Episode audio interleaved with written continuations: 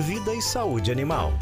Olha, tivemos ontem aqui no Brasil, né, o início do inverno, e com a chegada dessa estação as temperaturas tendem a cair, tornando o ambiente bem mais frio. Assim como nós, humanos, os animais também precisam de cuidados nesse período, em especial com a pelagem. Vamos conversar sobre esse assunto hoje com o médico veterinário Dr. Paulo Feitosa. Dr. Paulo, bom dia, seja bem-vindo aqui ao nosso Vida e Saúde Animal. Bom dia, muito obrigado. Ô, Dr. Paulo, então, quais são os principais cuidados, né, que os tutores devem ter com a pelagem dos seus pets nesse período mais frio? Vamos lá. Temos dois cuidados.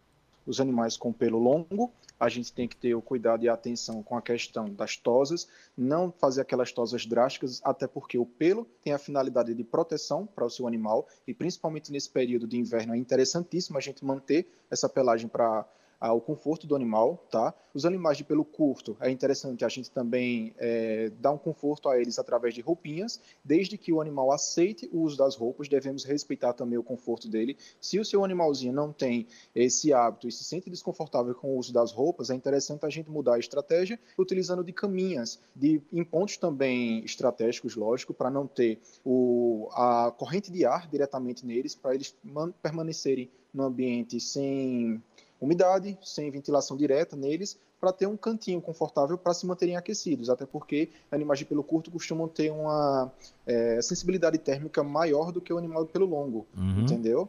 Então é interessantíssimo a gente manter dessa forma. Outros meios que a gente pode fazer também para evitar a consequência dos nós, caso você queira colocar roupas em animais de pelo longo, é manter a higiene e a questão da escovação, para a gente não permitir que esses pelinhos formem nós e possa trazer alguns problemas de saúde, como dermatites, por conta desses nós na pelagem deles, tá?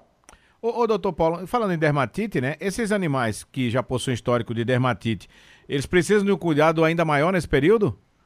Com certeza. Esse período de umidade é onde começa a desenvolver alguns certos acúmulos de fungos, umas disbioses na microbiota deles que podem causar manifestar essas doenças de fato, como piodermites, dermatites pruriginosas, fúngicas, ou até mesmo a manifestação por ácaros. Por conta dessa umidade, o pelo acaba ficando úmido, a gente manda para o banho, algumas coisas assim, o pelo permanece úmido, aquela camada mais profunda da pele, o que favorece o crescimento e a manifestação de algumas doenças. Então é interessantíssimo, sim, a gente ter esse cuidado nesse período.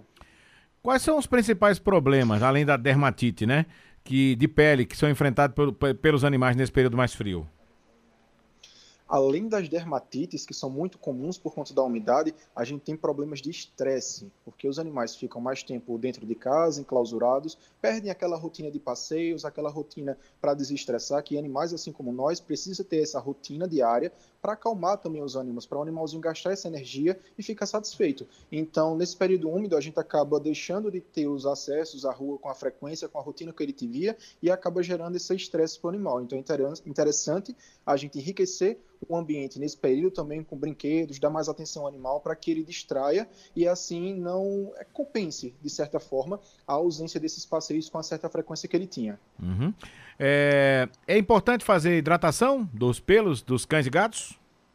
Com certeza, nesse período frio, a gente, assim como nós, percebemos que a nossa pele fica mais ressecada por conta da temperatura. Então, principalmente animais de pelo curto ou aqueles animais de pelo longo que fizeram a tosa higiênica e tem o abdômen mais exposto, é interessante sim a gente utilizar de produtos para a hidratação da pele deles, assim como nos banhos fazer a hidratação do pelo, já que eles têm essa tendência a ressecar no frio. A tosa, como é que tem que ser a tosa para esses animais, doutor Paulo, nesse período mais frio? É evitar a tosa ou fazer a tosa? Não evitar. Vai ter os casos à parte, tá? Então, animais de pelo longo, que já tem o hábito de fazer as tosas periódicas e os determinados períodos, é interessante a gente realizá-las desde que respeitando o limite do animal e realmente o período do frio. No caso, a gente não pode fazer aquela tosa drástica, como algumas pessoas fazem no shih tzu. Então, é interessante a gente manter o pelo longo, fazer a tosa higiênica para só preservar, manter, melhor assim, digamos, a higiene do animal, a fim de que evite o acúmulo de sujeiras e também não permita que o animal sofra tanto estresse térmico nesse período. A gente imagina que o tempo está mais frio, né? E às vezes não necessitamos tomar água. Assim também é com os animais, tem que ter um cuidado maior, redobrado, com essa hidratação também é importante? Sim, tanto a hidratação quanto a alimentação. A gente deve enriquecer para que o animal não passe necessidade, já que ele, no período frio, ele sofre um estresse térmico e precisa gastar mais calorias para manter a termorregulação. Então é interessante a gente manter a alimentação, melhorar a qualidade da alimentação, introduzir sachês, que são rações úmidas. Sim, vocês devem incrementar, o sachê na alimentação. E a questão da hidratação também, melhorar a hidratação para manter o animal sempre saudável, não gerar estresses e não manifestar as doenças também. Quem sente mais frio, doutor, nesse período? Os cães ou os gatos? Geralmente são os cães, porque tem aquelas raças de pelo curto, então são animais que têm um metabolismo um pouco mais acelerado em relação a gatos, então sofrem mais um pouquinho em relação aos felinos. Eu já vi, por exemplo, miniatura pinche, nesse frio, eles tremendo. Aquilo é frio mesmo que eles estão sentindo? São frientos, são animais que têm um metabolismo muito acelerado, então acabam tendo essa termorregulação bem sensível. Então são animais que precisam justamente dessa atenção, com roupinhas, camas adaptadas para eles, em locais estratégicos para não receber essa corrente de ar e se manterem confortáveis. E a questão dos banhos também, como é que tem que ser os banhos? Banho com água fria, banho com água morna?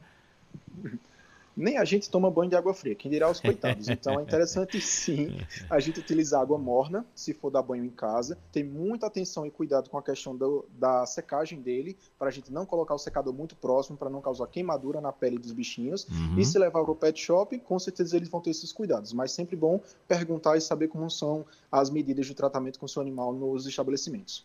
Dr. Paulo Feitosa, muito obrigado pela participação. Satisfação ouvi-lo aqui. Até uma próxima oportunidade, viu? Até, muito obrigado. Conversamos com o médico veterinário, Dr. Paulo Feitosa, falando sobre o inverno, né?